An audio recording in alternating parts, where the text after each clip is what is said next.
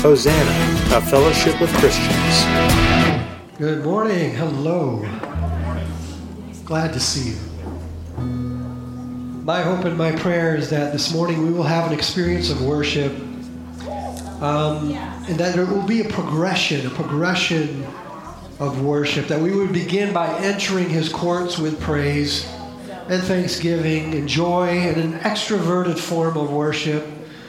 Um, and then that it would have um, a progression where we would find ourselves beholding his glory. Can you imagine that for a moment? Um, his glory and his worth. By nature, that's a very humbling thing for us as humans. It is a very holy and reverent act that we are invited to participate in, to join with the saints and the angels and the heavenly beings in heavenly places in declaring his power and worth and beholding the glory of a holy God. It is transformative um, and it is humbling. But first, let's begin by standing up if you're, if you're able to and if you, uh, if you can. Let's stand up for the first couple of songs. Let's rejoice in that God is God and that we are His.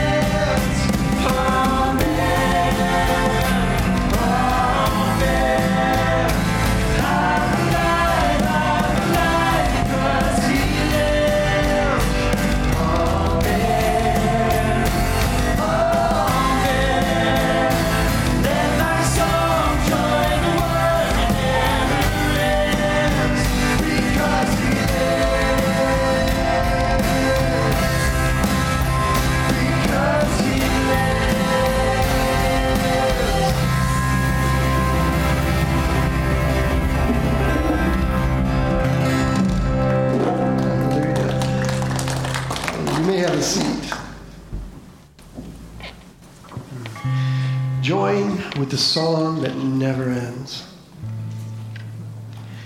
I want to read to you a quote from Matt Redman. When it comes to worship, the throne always sets the tone.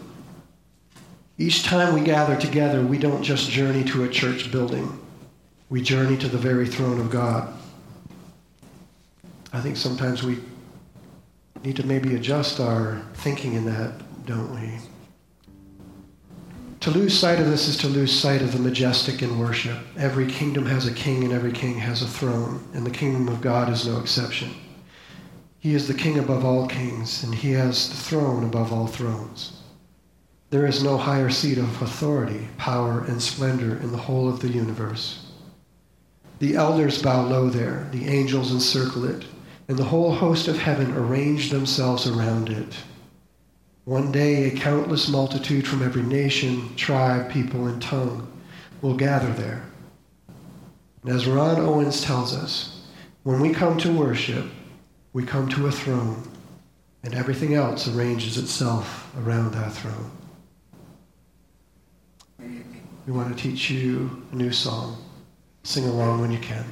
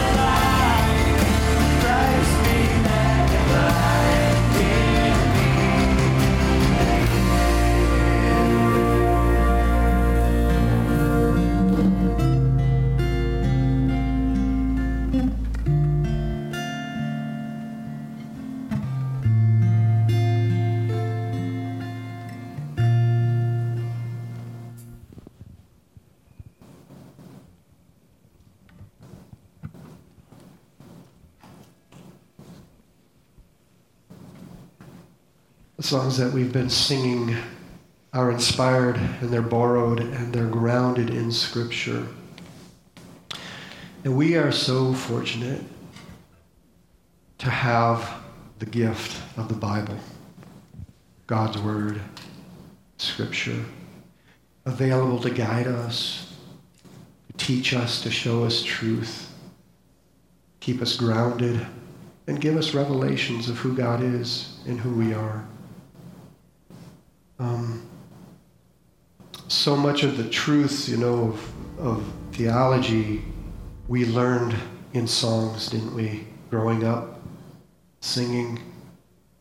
And um, those truths open up our hearts to encounters with God and to deep, meaningful experiences. How many of you ever sat around a campfire singing songs about God? Um, moments I'll never forget. I was having, I had a conversation with somebody this week in my neighborhood, and he was telling me about an encounter with God that he had. Um, it was bizarre. It was um, way out there, possibly drug induced. um, and I listened for a long time, and I said, What would you like from me? Um, he said, I, would like your opinion. Um, I said, Well, um, it, that experience was probably very authentic to you, but I have to base my validity of spiritual um, issues and experiences, you know, with some through some kind of litmus test, and for me, it's the Bible. Um, and I'll just be honest, you know, the, the kind of experience that you had with God was not the loving, compassionate, merciful God of the Bible. Um, and so, what a gift God has given us, you know, through Scripture, through the Bible, that we have to guide us, to teach us, to reveal Himself to us in what he's like and, and, um, and to teach us, correct us. And so, as we move on in the service, um, with that in mind, we want to sing a song for you. Sing with us, please, if you can, if you know it. Um, really, just a simple song thanking God uh, for this gift. Words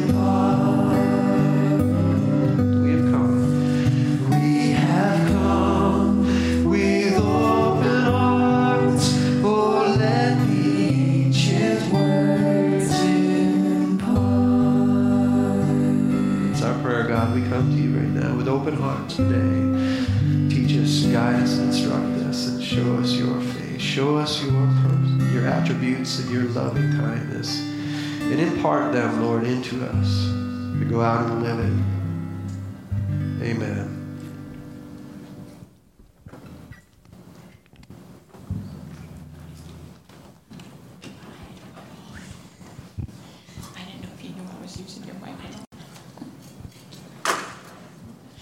Well, good morning, everyone. Good morning. It's good to see all of you this morning and our friends on the live stream. We welcome you as well. I want to get out of the way. Jeff's going to be coming with the podium here. All good. Ah. As we're getting ready to give our offering this morning, the ushers are all ready to go. Wow, they're, they're really quick this morning. I didn't even have to invite them forward. Just as a reminder, our Change for Change bucket is in the back as well, and the monies this next month are going to be used to help our sister church in Bulgaria, Harry and Penka, with their Operation Christmas Child shoe boxes. So if you have any loose change, you can drop it off in the offering bucket back there. Let me pray before we take up the offering. God, we do thank you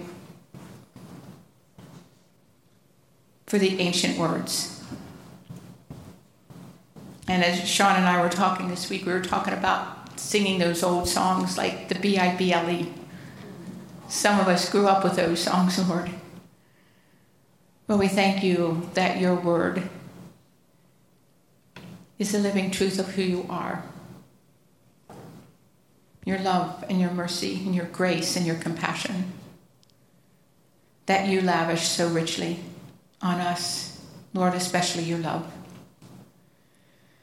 God, I thank you for these good folks here and all of our friends online who are with us all across the United States.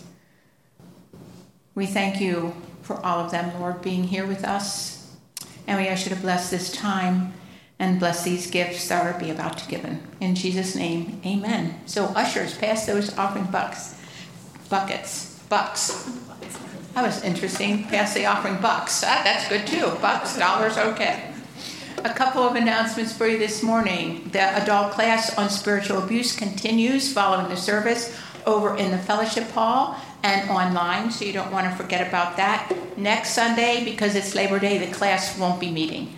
Also, Children's Ministry is starting a new series called Challenges. It's going to run between September and October for eight weeks. And this series captures some family friendly fun that teach kids how to follow Jesus. So, kids, parents, don't forget to bring your kids to Kid Venture. I think they're already back in their classes now. That'll be great. A couple other announcements. Our building gets used a lot. You'd be surprised, even after almost a year and a half with the pandemic, right? And we've had three particular people that have just week in and week out dedicated themselves to helping to clean the building. Our clean team kind of dispersed after the pandemic started because we weren't meeting. But now that we're back together, we'd like to give these three people that have been very faithful some help. So if you can help and volunteer on the clean team, one time a month, that's all it is. And you can pick your own hours. So if you can help clean the building, see me or call the church office after the service. All righty. And one final thing you know, for the longest time, we didn't have our mail slots out in the foyer. And people miss that, right? So we thought one of the new things that we can do is when the pandemic was slowly getting over is bring back the mail slots, and you were all excited about it. But the only thing is, we haven't had anything in the mail slots for you to look at. well, now we do. So this week we started something called Hosanna's Happenings, and it's kind of a list of things with dates and times for you to mark your calendars, post it up on your refrigerator. This is going to be online too. It says the free community clothing giveaways on there, the Hosanna at the movies with all the dates, and the Friday night showings that we'll be doing here, so you can all be prepared for the Hosanna at the movies on Sunday. And then finally, the congregational meeting. That's new. We're going to be having a congregational meeting on Sunday, October 17th, immediately following the service. And then we're going to have a fellowship meal, here you go, of ham and cheese sandwiches on pretzel rolls, which is going to be a fundraiser for our youth group. So these are some things that you can just get out of your mail slot today, hang it on your refrigerator or somewhere, mark the dates in your calendar so you can join us, get all the fellowship and community back together again. And with that, I'm going to invite Joanne and Tony for our message this morning. Tony's invisible. Yeah, actually. You'll see him in just a moment. Um, he wasn't, we were working Friday on uh, actually this message together, and he just said, I'm not feeling great. Got a text this morning that he's really not feeling great. And so I said, okay, we'll figure something out. And he said, well, I'm going to record my parts of the message. And I'm like, why don't you just take a rest and we'll figure something out? Like, he, he was very insistent. So you're going to see him in just a moment. It, w- it won't be live, it'll just be a few hours um, old. He wants to go back and forth like we always do in giving messages. Um, and this one on the Bible is, they all matter, or, or, at least we think they do, or we wouldn't be giving them to you. Um, but this one in our in our day and time, it really does matter that we continue to honor God's written word in ways that are life giving, not only for us, but can be life giving for people who object to the, to the scriptures. So that's what we're going to be talking about in just a moment. Um, before we do, though, I would like us to pray, and I believe I'm not alone in this what's happening in Afghanistan, let's take, let's take all the politics out of it. Let's take all the religion out of it. Let's just for a moment pray to the God whose heart is breaking because he loves every single human being, every human being, regardless of what they choose to do. Carry the likeness and image of God within them. And there's always the potential for the Holy Spirit who's not limited by geography or distance. Hi, everyone. We're proving that, you know, during COVID and post COVID with so many folks watching on live stream and uh, joining us in a real way. I think not just observing, but participating. The, the Holy Spirit is present all the way around the globe is, is present everywhere, including Afghanistan. And um, God's heart breaks. As priests before God, we minister. It's like the priest stands, you know, in the holy place, stands at the altar and pivots. There's a pivoting in what we do as priests we face the people on behalf of God, right? All of us are priests before God. So we stand before each other, and God works through us toward each other, toward the world. But we forget sometimes that the priest also turns back toward God like this. When I was, I was raised Roman Catholic before um, uh, Vatican II. And the priest used to stand like this, with back to the people. Why? Ministering to God on behalf of the people. This morning, I think we need to turn toward God to minister to his broken heart and to minister on behalf of his people, for all the people of the world. Are we together? So I'd ask if we could just take a moment, be aware of the presence of the Holy Spirit right now. Wherever you are in your living room, wherever. Whenever you're watching this, because this prayer is timeless. And I'm going to just voice a few words that don't even begin to touch the need, the heart, the heart of God. But they don't begin, but let's do what we can and let's pray together. Loving God,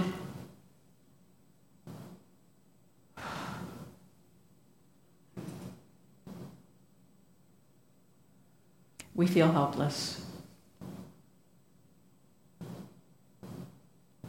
As someone prayed this morning in our circle, we are helpless. We are powerless. It's as if the world is spinning out of control. We're at a loss, Lord. So we're not going to try to tell you what to do because it's obvious that no human being knows what to do right now.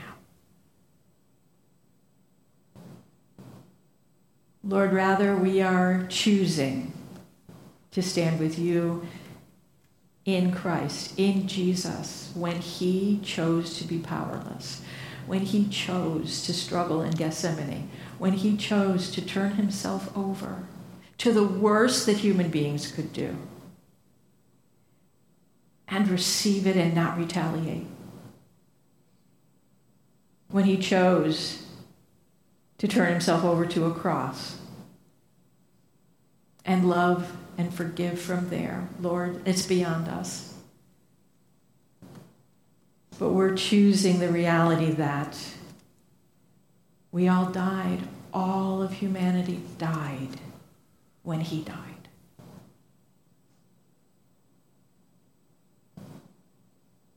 And Lord, we're also choosing hope. Because when he rose, everyone who chooses to rise with him rises to a new world, rises to Eden restored, rises to your hope, your plan, your desire, your original blessing.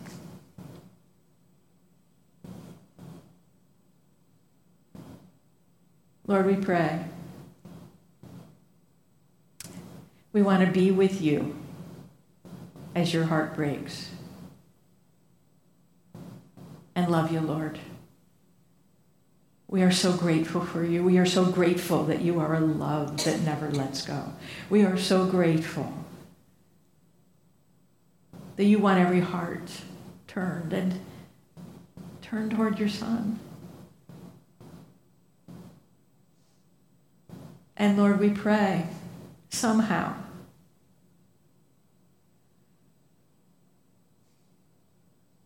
that you would save in every way that you would save lives, that you would save young women, young adult women in Afghanistan who, for the last 20 years, have lived in a way that they didn't have to be afraid. God, we pray for your protection. We pray that your desires, your will, would be done on earth, in Afghanistan, and around the world. That somehow we'd find a way to trust you enough to let you do what only you can do, so that maybe, just maybe, the kingdom of God can come on earth as it is in heaven. So, a lot of words, Lord. trying to find a way to express our hearts to you, to say, please, Hosanna. Lord, save now. In every way that you save, please reveal yourself in ways that others cannot say is anything but you. Save now, Lord, we pray. And we pray all of this in the name of the one who died. Taking all of this and every sin that humans have ever done, the worst that we could do to each other, it's already in the grave. It's already dead if we just wake up and see it. Lord, let us all rise. Let every knee bow, every tongue confess. Jesus Christ, the Lord of love, is Lord. And we pray in his name. Amen. Amen. Thank you. Okay, well, that was an introduction to a message. and it does tie in. Um, and I think it's important for us to pray as we gather worship. So, Tony's going to start us off. I have no idea how this is going to go, but what else is new for Hosanna, right? Hi, Tony.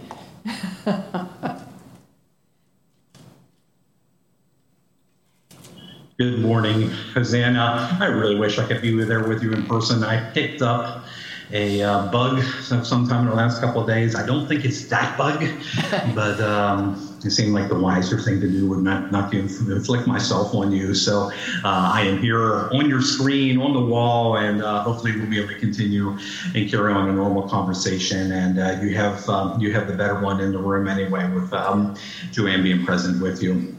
Let's start with a little song that I learned in Sunday school. Maybe some of you learned it as well. B I B L E. Yes, that's the book for me.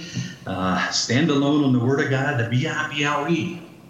I grew up in a church in a family environment that was saturated with the Bible. We memorized Scripture, dozens of verses at a time. Uh, we read it nearly daily. For fun, teenagers would join Bible quizzing teams competing against other kids from other churches to answer questions about the Bible. My team won the national championship for our denomination my senior year of high school. We were good at this. But in those days, it wasn't just my family or my church that emphasized the Bible. Perhaps not to the same degree, but for generations, a basic knowledge of Scripture was sort of assumed in our culture. People knew it. People talked about whether they believed it, whether they followed it or not, at least had some familiarity. The Bible was referenced in political speeches. When Martin Luther King quoted the prophet Amos repeatedly in his I Have a Dream speech, he didn't even tell the audience that he was. He didn't quote the references. He assumed that they knew the reference. They would recognize, ah, that's Amos. The same used to be true in our newspapers, in our popular culture, and in great literature. In fact, I think Joanne has a little story uh, of her own to talk to share about that. Oh, I, I, was listening to Tony and I forgot I was going to share a story.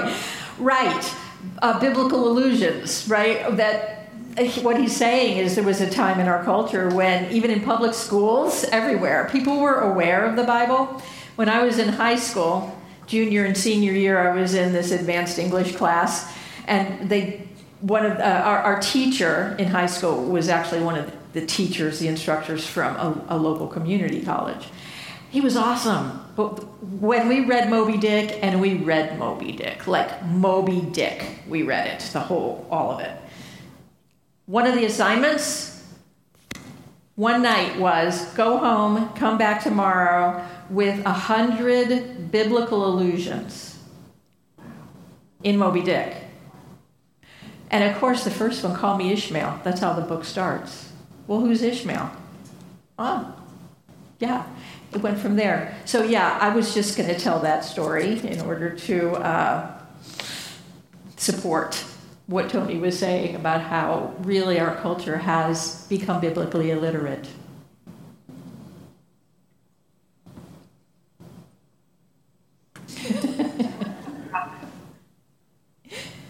It's not that way anymore, is it? Nowadays, even most of the teachers may not recognize the biblical allusions in Moby Dick or in other literature. Mm-hmm. Most people, including most Christians, are only barely aware of the content of the best selling book in the English language for, for centuries. Yep. Politicians sometimes quote it still, but usually out of context. And to use a biblical allusion in writing, you probably need to both explain it and maybe even defend it. Why are you bringing this book into that conversation? The good news is that a majority of Americans do agree with us that the Bible is God's Word but more people are skeptical about the Bible than ever before. We can't do anymore what Billy Graham used to do so well. Remember? Uh, he would pronounce, the Bible says, and then he would quote it. And his pronouncement in that word of the Bible carried authority, and people would listen and they'd even respond. Perhaps some of us here responded to a Billy Graham message somewhere along the way. And there was a time when that was persuasive enough. Now, many people would simply shrug and say, I don't care what the Bible says. You hear this quite a bit online. You, you can get the t shirt. I don't care what the Bible says. Yeah. So, how do we respond to that. How can we carry on a conversation with people about this book that means so much to us when they seem so disinterested? Yep, and so that's our topic today. This is the third message in our series on called Living Conversations. Last week we talked about how to have a conversation about God, which is tricky enough. But talking about the Bible can be even trickier at times than talking about God, especially for Christians. Christians who love this, the grand panoramic story of the scriptures, but who don't know how to convey the beauty of that story to those who reject or object to the Bible. So, what, what see, we don't want to react to these objectors or deniers, Bible deniers. We don't want to react to these folks with anger or give them a lecture and simply, you know, try to prove you're wrong, we're right, done. We want to have real conversations. And in order to have a real conversation, we need to learn not to react, but to respond to them with wisdom and grace. Now, that can happen when we can take a step back from the facts that we, we, we know, facts we know about the Bible, and actually seek some understanding about what we don't know. See, we do not know what is going on inside that person. We don't know what happened to them. We don't know why they're objecting or rejecting. So, a, a great place for us to start in conversation, this kind of conversation, let's begin by listening. Why just to ask the question, why do you object to the Bible? And then listen and take their reasons seriously. Not just listening so that you can construct some kind of an argument in your head to blast back at them. No, take them seriously. Because, you know, generally people's objections to the Bible fall into two broad categories.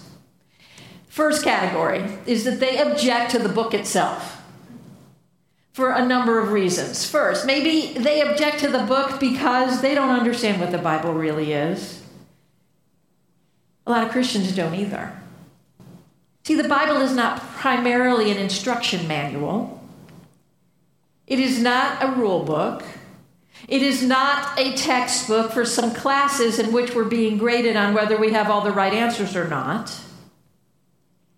The Bible is something far more wondrous and mysterious than that. It is a written record of countless ongoing conversations between God and human beings, and human beings and God, and humans and other humans, and God and humans.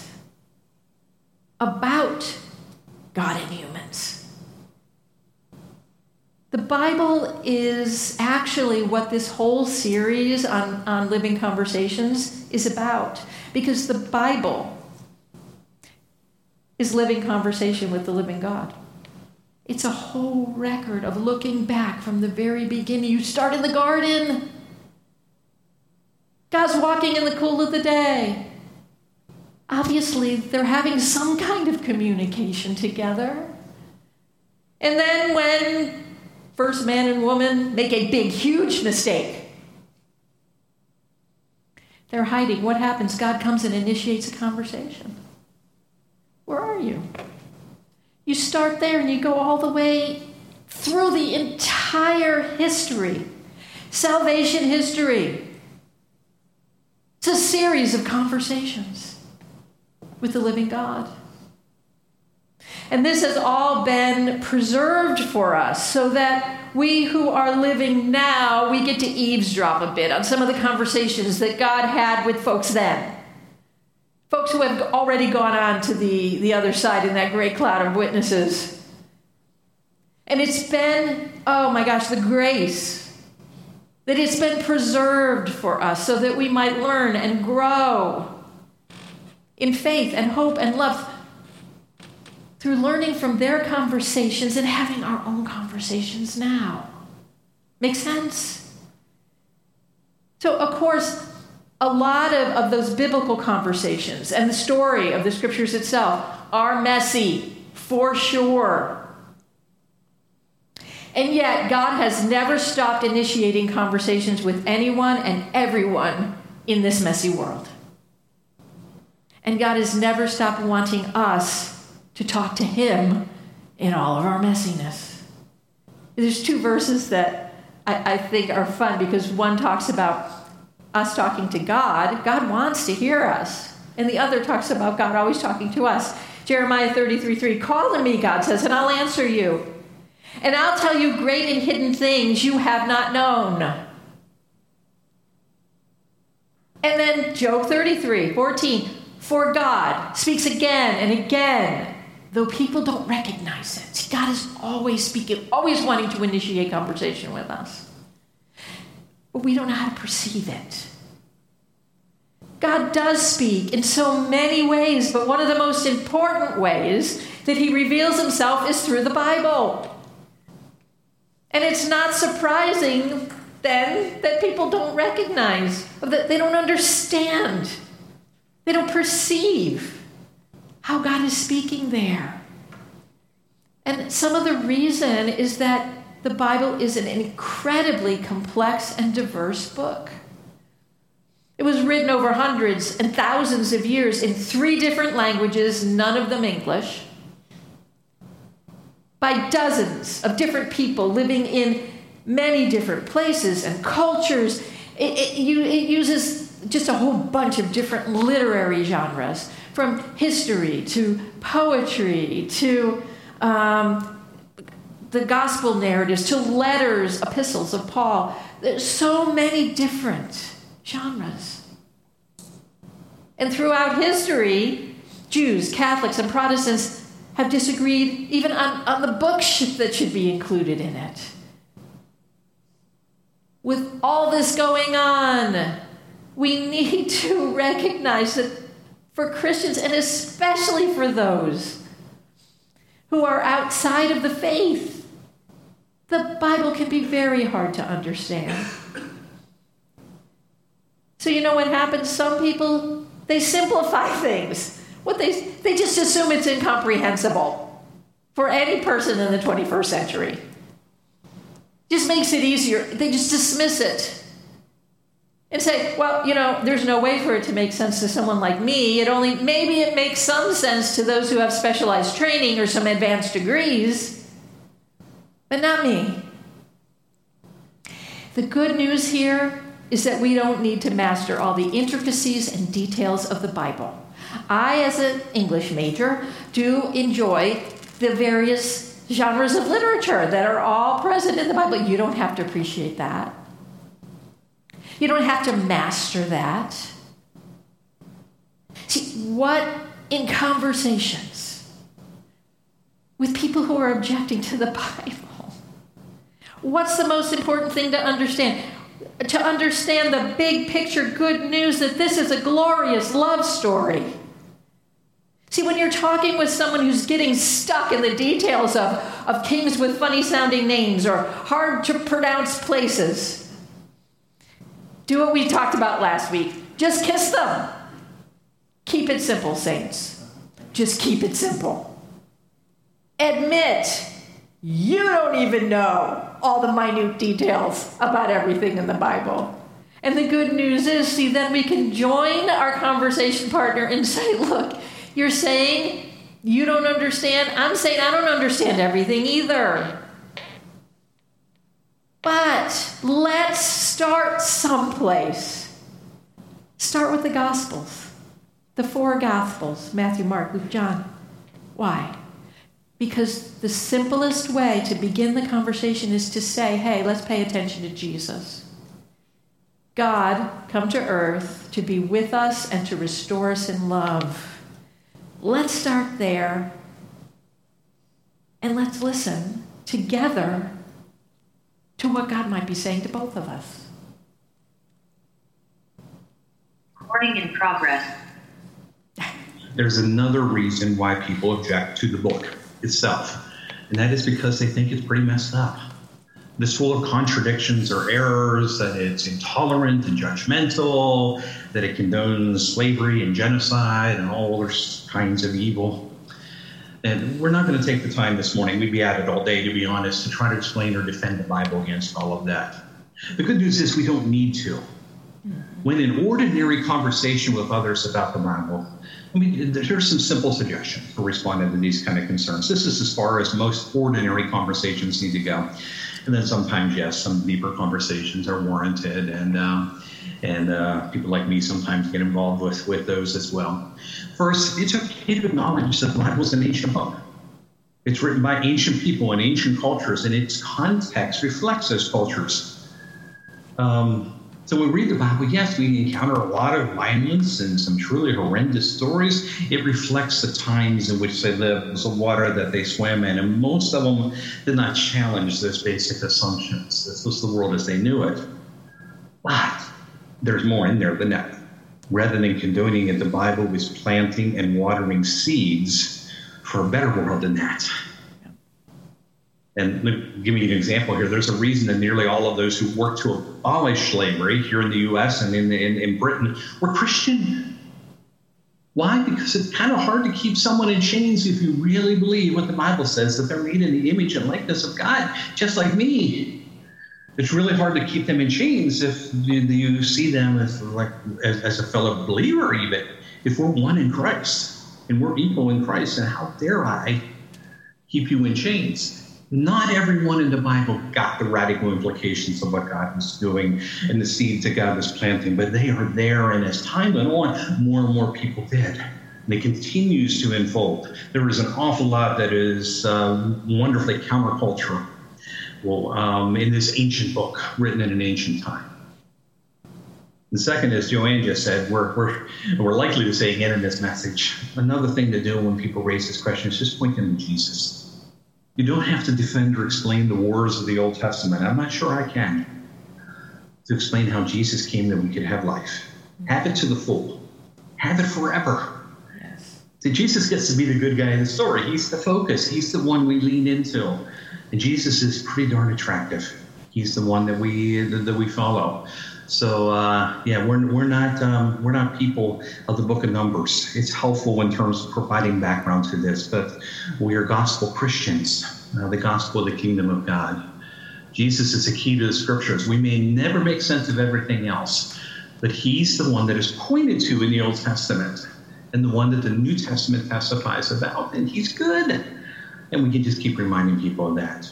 Jesus agrees with most of the critiques that people have about uh, about religion in general. We made that case in the last couple of weeks. And finally, if need be, you can point to what are sometimes that what are sometimes called inconsistencies or errors, are simply the way that different eyewitnesses tell the story. Now, there are some places in the Bible that get a little tricky, and I haven't necessarily sorted them all out, but uh, a lot of them are not that difficult. For instance, here's, here's, here's one example that I, I like to use. There's a story about Jesus healing a demon possessed man in the region of the Gadarenes. He crossed the Sea of Galilee, come out in this region, and there's this man, and he um, and Jesus casts the demons out. Well, it's recorded in three of the Gospels. Mark and Luke say it's one man, but Matthew says it's two. And the temptation of the critic is to say, ah, gotcha. The Bible can't even keep the story straight. They're making something up here. Well, or, or the alternative explanation is that Matthew actually was there. He was one of the twelve. He was with Jesus. He was an eyewitness to this event. And so he remembers the second guy who wasn't central to the story in the way that the first guy was. But Mark and Luke weren't there. They recorded the, the, the accounts of other people later. And so as they're listening to these stories, they write down the decades later. They're focused on the one guy that Jesus interacted with the most because that's what people remember and that's what people think is most important it, it actually makes the story more credible, doesn't it? Because this is what eyewitness accounts, this is what eyewitness testimony looks like. That there's almost always some variation in the details, but if you re- put a couple of those um, uh, perspectives together, you get a fuller picture of what is uh, actually happening. So now there's some really, really quick advice on how maybe you can counter some of the, the, the argument uh, that the Bible is messy. But let me give you some encouragement before I pass this back over to Joanne. Likely because of the pandemic, more people trust the Bible this year than did last year. There's a recent survey most Americans, it's a, it's a bare majority, it's only 54%, but it's, but it's higher than it was last year, believe that America would be worse off without the Bible. Yeah.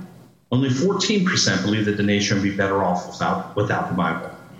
So the majority of people we talk with are still going to believe that the Bible is a good book.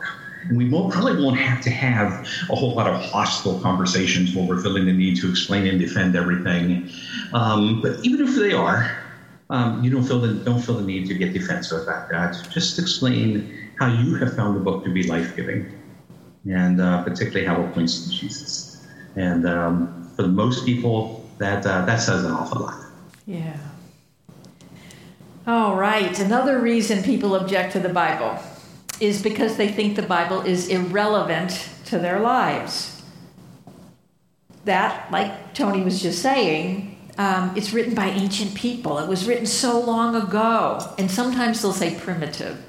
Uh, primitive goes way back further in history than, than ancient. But still, it's written by ancient people with, with no connection to life in the 21st century. And so it doesn't have anything meaningful to say to us now. Well, it is true that ancient people did write the text. Um, it's true, ancient people didn't have cell phones, computers, or the internet. So, but, but neither did Galileo. Uh, where's that picture? I love this. Yeah, I, I just learned this week that um, you can have Galileo on your cell phone in your pockets. It's some kind of a satellite thing. Uh, but this is Galileo holding a cell phone. Interesting, Galileo said himself the Bible shows the way to go to heaven, not the way the he- heavens go. In other words, science, it's not a science book. Galileo is listened to today, revered. Newton, Darwin, Einstein, none of them had cell phones, computers, the internet. And yet no one considers them irrelevant. Right? Lots of philosophers, lots of religious figures, ancient ones, even. No one considers them irrelevant. They'll listen to Plato. There's a lot of Platonic philosophy that's going on right now. Buddha, Interesting, isn't it? They're not irrelevant. Hmm. Yes, science has made remarkable advances in understanding the natural world. Absolutely. We do scientifically know some things today that the biblical writers didn't know in their day. But the Bible was not intended to teach us about science. It was written to reveal things science can't know anything about. It was written to reveal intangible realities that you can't put under a microscope or measure in a, in a laboratory. Intangible realities about God and faith, about love and hope, about life and death, and it was written to reveal to us eternal realities, not just intangible realities for this here and now of this lifetime, but eternal realities that actually make life worth living in any century you may live in. So, yes, we may have more scientific knowledge and information today, but the Bible teaches us beyond science. It offers what they knew spiritually about ultimate meaning and purpose, about how transformation and wisdom happen, about the love that's perfect. Because God is love. That love we're all longing for, but are incapable of sustaining on our own. That book knows a lot about that. And about the hope that never disappoints.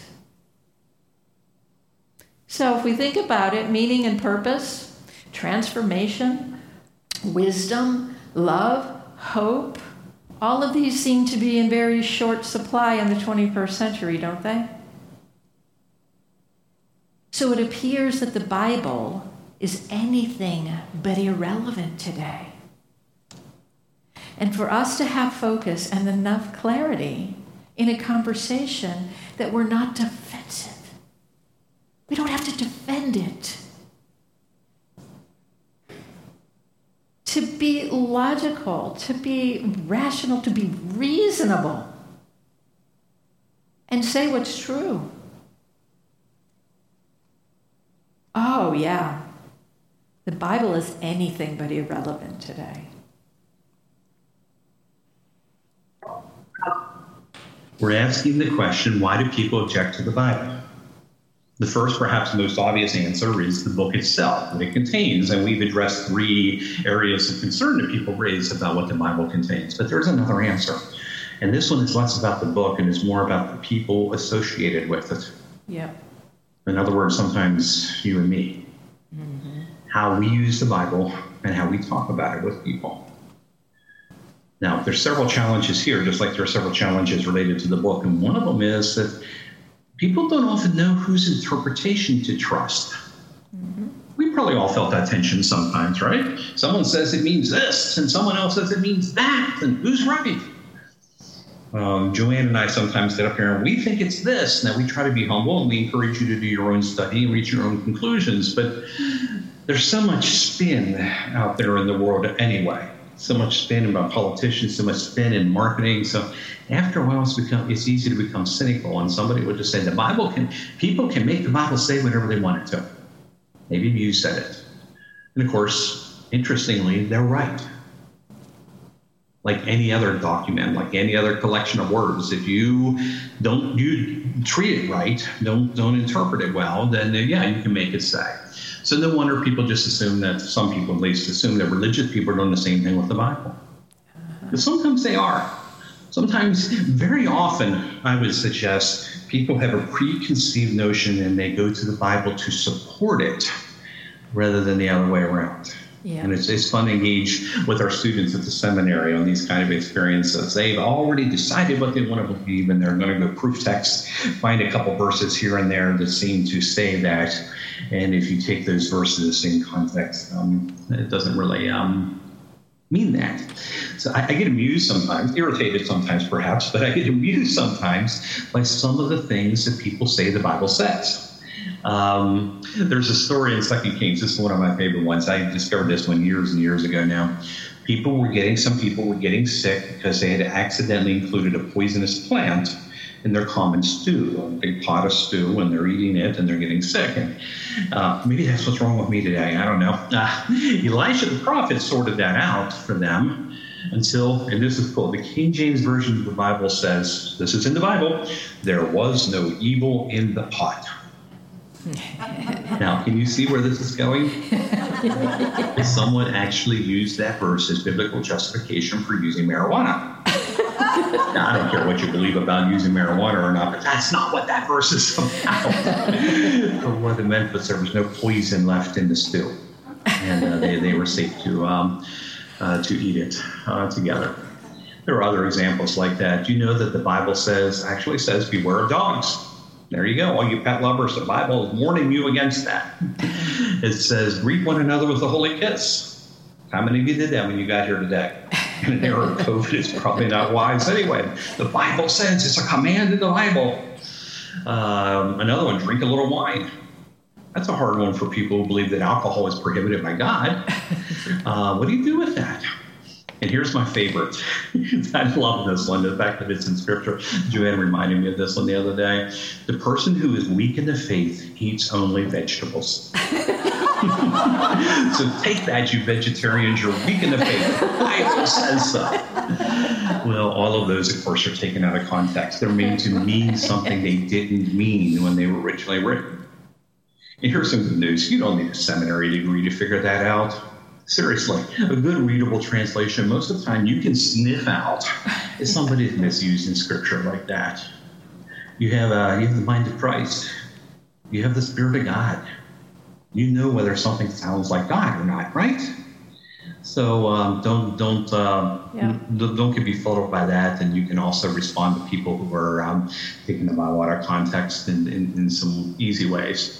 Now, yes, there are some passages that are really hard to sort And the good news is that we don't or shouldn't derive core doctrine from tricky passages. Yep. It's okay to say, hey, you got a good point. I don't understand that one. I do that. I don't understand some of these.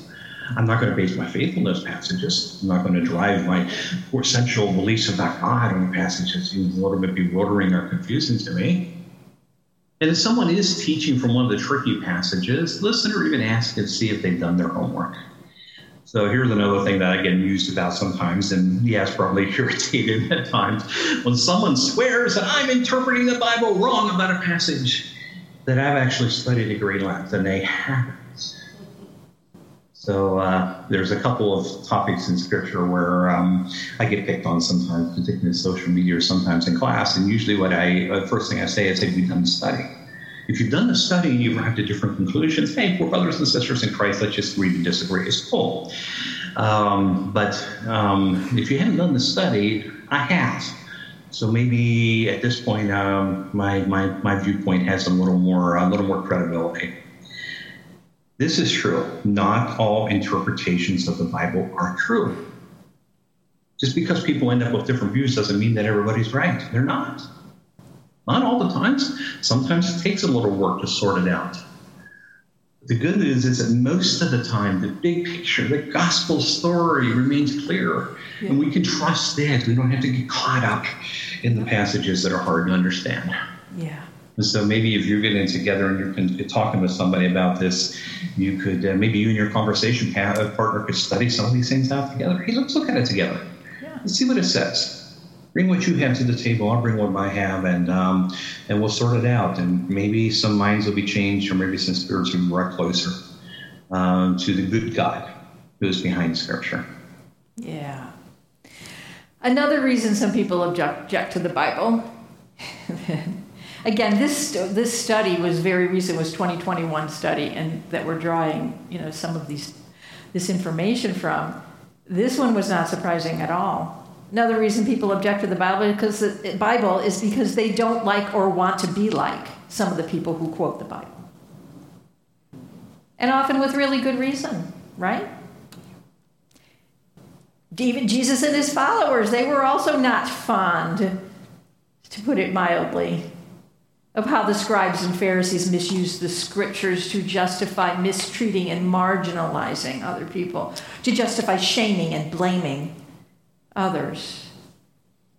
Jesus was especially not fond of the way the evil one tried to use the scriptures against him in the wilderness. The scriptures themselves, being holy, can be used diabolically by human beings.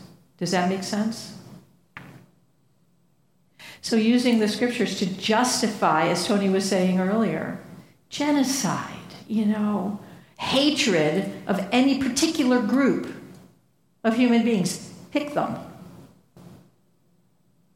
That's diabolical because that has nothing to do with God. To know God in order to interpret the scriptures. First, we're going to talk about this in just a moment. The Holy Spirit dwelling within is mandatory. And knowing God, not just about Him, knowing God in a way that allows you to discern and sift and sort through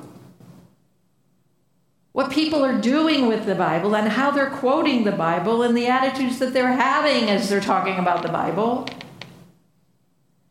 To come down to what's the heart of the matter here and where is God in this? Make sense? Tony has an example.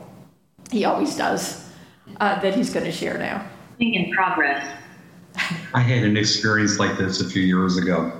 I feel like I'm picking on politicians today. That's not my intent, but uh, sometimes they provide good illustrations of uh, the way people misuse words, or uh, in this case, misuse scripture.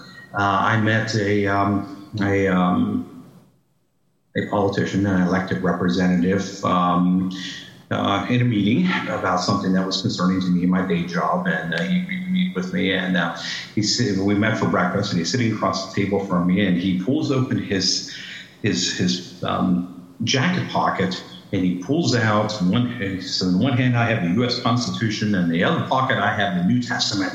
And he shows these to me, I guess, because he knows I'm this. I was, you know, I work for a seminary, and um, he wanted to demonstrate his credentials. And he was just bragging about how much the New Testament meant to him. Uh, that political leader is in jail today. I had to resign his seat um, because of child pornography charges. Um, I'm not saying anybody's perfect. Right. It's, it's, you got to be careful sometimes when you're pulling out the New Testament or pulling out the Bible and and pounding it on the table, making claims to love it. Make sure that our lives really do uh, reflect it a little bit. Yeah. You see, part of the reason so many people outside the faith struggle with the Bible is because of this kind of hypocrisy. Of how it's been used against them and against other people by people who claim to know and speak for God and yet are often living in ways that are not godly. So, in our conversations about the Bible, please no scolding, no condescending, no grandstanding, no insulting, no guilting, no manipulating, no shaming, no spiritual abusing. Can we agree on that? In fact, that would actually be a good thing to remember for us in all of our conversations. Let's be like Jesus. Jesus, who revealed the real meaning of the scriptures one conversation at a time by telling wonderful stories, by asking personalized, meaningful, sometimes pointed questions, which he didn't always answer, right? He just left the question there, knowing there can be a conversation somewhere down the line. Jesus took every conversation seriously, especially if he could bring a smile into it somehow. Those parables with the tricky endings Oh my goodness. And most of all, Jesus was someone seekers actually wanted to talk to and maybe even be like.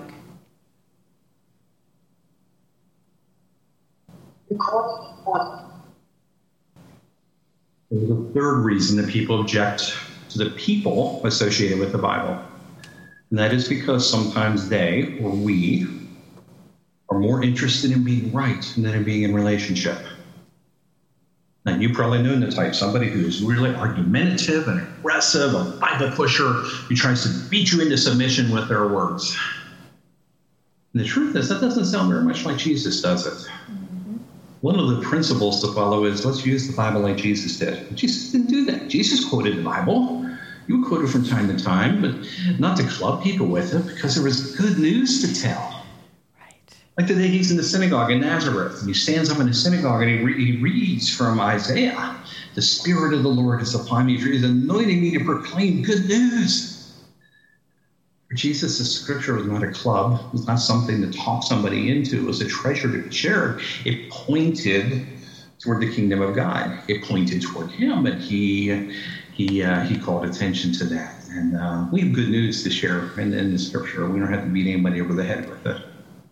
You know, it makes you wonder why do people get this so wrong? Well, I guess we know the answer.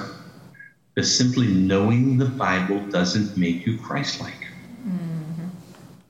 Paul told the Corinthians, knowledge puffs up and love builds up. And we probably all know people who were, well, like I was when I was a kid. I knew my books of the Bible. I could quote literally hundreds of verses. I knew where to find things in the Bible. I carried a Bible around school with me. I laid it on my desk. I was a, a kid of the Bible. But I was like those folks. I was argument, argumentative and I was arrogant. I was not at all humble or Christ-like. And I had to be broken open a few times before I began to look more like the God of this book that I already knew so well. Just knowing the book doesn't mean that you um, that you look like God, but that you even know that God. Yeah. Yep. How you doing? Are we? See, this is such good news. What a relief. That's what in, in writing this. We what a relief. We don't have to take on ourselves the responsibility of defending the Bible or proving it or talking anyone into believing it. Briefly, here's three reasons why. First, because that's not our primary message as followers of Jesus. As much as we love Scripture, as much as we find truth and comfort and hope in it, first and foremost, our message is Jesus Christ. It, our message is the gospel. It is the good news that God came to us in Jesus so we could have eternal relationship with God in Him. The written word of God reveals to us the living word of God, Jesus the Christ, our Lord and Savior. So, in conversations about the written word of Scripture, let's just keep pointing people to the living word that they reveal Jesus. Second reason Tony's going to give us. The second reason that we don't have to take on ourselves the responsibility defending or proving the Bible or talking to anybody into believing it is that that's not our primary job. This responsibility for changing someone's heart or mind belongs to the Holy Spirit, not to us. That's great news. We can trust the Holy Spirit to do what's good. And yeah, we get to be part of that sometimes. We get to be used in that way. And so uh, that doesn't mean we sit back and just go, hey, not my job. I don't have to I don't have to engage people. But but when we do, we can do it with a sense of anticipation. It's even adventure. Hey, yes, let's have a conversation. This would be cool. Because the burden of success is not on us. Yes. It's on God. Always has been. Yep.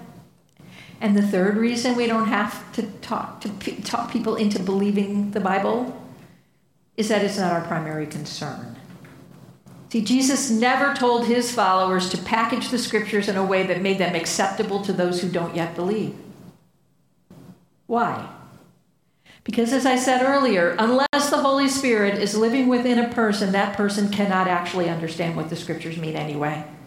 So we waste a lot of breath and we make a, a, lot of we like push a lot of people away by trying to convince people who don't have a relationship with god in christ yet that we're right. They can't understand it anyway paul says. 1 corinthians 2 but the person who is not a christian does not understand these words from the holy spirit. He thinks they're foolish he cannot understand them because he does not have the Holy Spirit to help him understand. Duh. right? When I was an atheist, I thought the Bible had beautiful imagery and poetry. It had a lot to offer as literature. But most of the rest of it was gibberish to me. I had no clue what most of it was talking about, and because it made it was nonsense to me. But immediately after my personal encounter with Christ and, and the Spirit taking up residency in me and in my mind, those same words broke open and there was light and there was life giving wisdom. There was understanding that was beyond what human the human mind can know.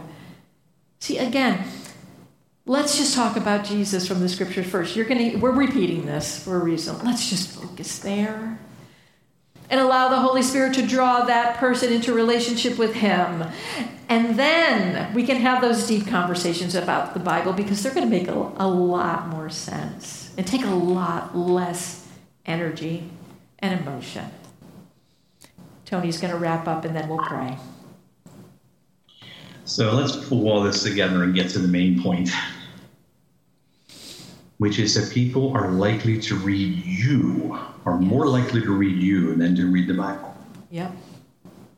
If they see you living out the fruit of the Spirit, the love, joy, peace, gentleness, goodness, faith, perseverance, all that, they might be interested in seeing what Paul said about it to the Galatians, because that's where it's found. But just going and opening up to the Galatians and reading the fruit of the Spirit is going to be a little hollow or shallow if we can't live it out in front of them. They read us before they read the text. It's always been this way. For the first several, several centuries the church, Christians didn't even have the Bible that we have. It wasn't compiled yet. And for most of the century since, most ordinary people were illiterate. Yeah. So it wasn't that they were sitting down and looking through Bible passages and making arguments with one another or whatever. The Bible that people read through most of history was the lives of the, of the, of the believers.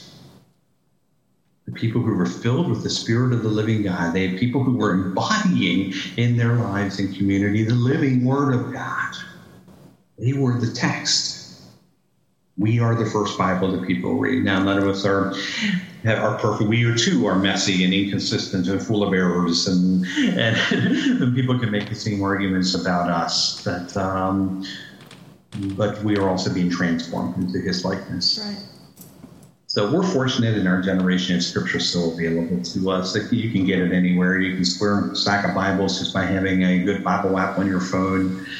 But just like those Christians in their past, it is our lives that connect most and connect first with people. They will either be repulsed or they'll be attracted by what they see in us. And maybe they'll see something that they want. Mm-hmm. Maybe they'll be curious enough to ask some questions. So that's why we need to be prepared to share with delight the hope that is in it for us. And then, yes, along the way, we can help them see how the Bible makes sense of our stories, because that's a lot of what it does. We find our stories in the big story of the Bible. We find what God has been up to in the world and goes, oh, okay.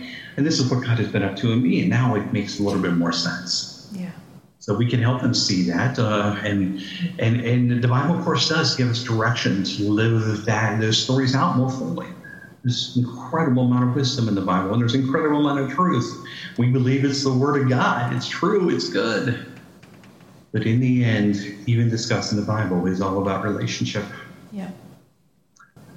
So our encouragement to you today is have a relationship with the living Word the capital W, the Word of God, is, is, is Jesus. That's how he's described, by the way, in the Bible. Have a relationship with the living Word of God. Then become like that living Word in your relationships so that others can read that living Word in you. And maybe, yeah, they'll also want to read the written Word that testifies yeah. the living Word, like we've done this morning. Yeah. Thanks. Amen.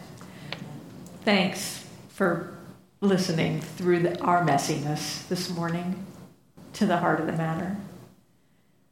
Our conversations, of course, continue every time we get gathered together on Sunday. That's what we're doing. We're having these holy conversations. We can, can't say everything, but we can say what, what matters most in this moment. And that means just what Tony was saying embody the living word in your life, in your words, in your relationships, in all that you do. Embody the living word so that, as Tony said, when people look at you, they're reading the Bible without even realizing it.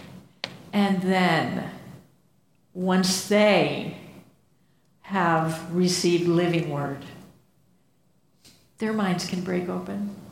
They can have light and love and a way, uh, the mind of Christ, a way of reading the Bible that would uh, be transformative for them as well. Amen? I'm going to close uh, with prayer. We opened with prayer, and I was voicing, hopefully in words, some of what all of us were feeling this morning as we came in. I want to close the same way. Uh, the prayer is going to be this is a prayer I adapted from an Old Testament scholar named Walter Brueggemann. And uh, I'll voice the words, but let's recognize the words I'm saying are what's in the heart of all of us, I believe. So let's pray. Giver of all our years, ruler of all our times, for this day and every day we give you thanks. We are grateful for all that has come before us. Before us were our mothers and fathers. Before us were our teachers and mentors. Before us were many scholars who worked hard and so much. Before us were courageous followers who have run great risks to preserve the biblical text for us. Before us were those living witnesses, inspired by your Spirit, who lovingly, carefully wrote down your word for all of us who would believe and follow. And before all of us, you. You in your wisdom and glory, you in your power and mercy. Today, in your presence, Lord, and in the presence of this great cloud of witnesses, we offer our gratitude and ourselves, asking for freedom, courage, and grace to join the long line of living witnesses before us. In sharing with those with us and, and, coming after us the living word, our Lord and Savior Jesus, through your life giving written word, the Bible. We ask that our holy conversations would be as praise for you, you who give all our years you who rule all our times. And it's in Jesus' name that we do pray. Amen. Thank you. Thank you all. Let's do it.